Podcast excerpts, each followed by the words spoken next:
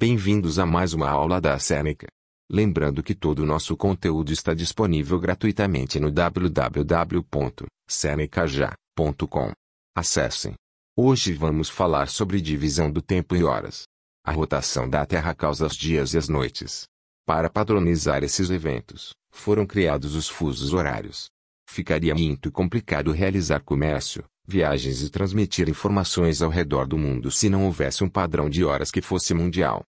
Para facilitar, o tempo de um dia foi dividido em 24 horas, ou 24 fusos. Os fusos também podem ser usados para a medição de distâncias sobre o território. Desde o Egito Antigo que o tempo já vem sendo dividido em horas. No mundo antigo, o marco das horas era quando o Sol ficava exatamente sobre um ponto, ou seja, o Sol apinou o zênite. Com o avanço tecnológico, a marcação das horas precisou se tornar mais precisa e padronizada ao redor do globo. Desde 1830, o ponto de referência para padronizar as horas é o Observatório de Greenwich. Em 1884, nos Estados Unidos da América, os países participantes da Conferência Internacional do Primeiro Meridiano decidiram que o ponto de referência para as horas seria Greenwich. O dia, no mundo todo, seria de 24 horas. Cada fuso horário teria 15 de longitude. A criação da linha internacional de datas, LID, traço o período de rotação da Terra é de 24 horas. Ou seja, o planeta leva 24 horas para girar 360 d. Portanto, a Terra gira 15 por hora. Logo, foi definido que a cada 15 de longitude, temos um novo fuso horário. O marco zero do fuso é o meridiano de Greenwich, localizado na Inglaterra.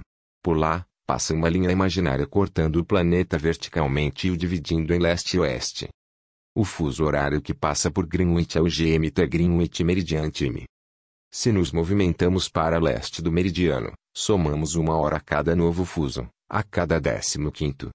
Se nos dirigimos a oeste, diminuímos uma hora por fuso. Exemplo, uma cidade localizada no fuso mais 4 GMT, se encontra 4 horas à frente do horário de Greenwich e a 60 a oeste do Marco Zero. Ali se encontra no Oceano Pacífico. É uma linha imaginária. Se uma pessoa está a oeste da linha, ela se encontra no fuso menos 12 GMT, ou menos 14 GMT dependendo do país. Se a pessoa está a leste da linha, ela se encontra no fuso mais 12 GMT. Portanto, ao cruzar a linha para leste, a pessoa avança um dia. Ao cruzar para o oeste, ela volta um dia no calendário. Chegamos ao final desse episódio. Lembrando que tem muito mais conteúdo, exemplos e exercícios gratuitos disponíveis no www.senecaja.com. Até mais.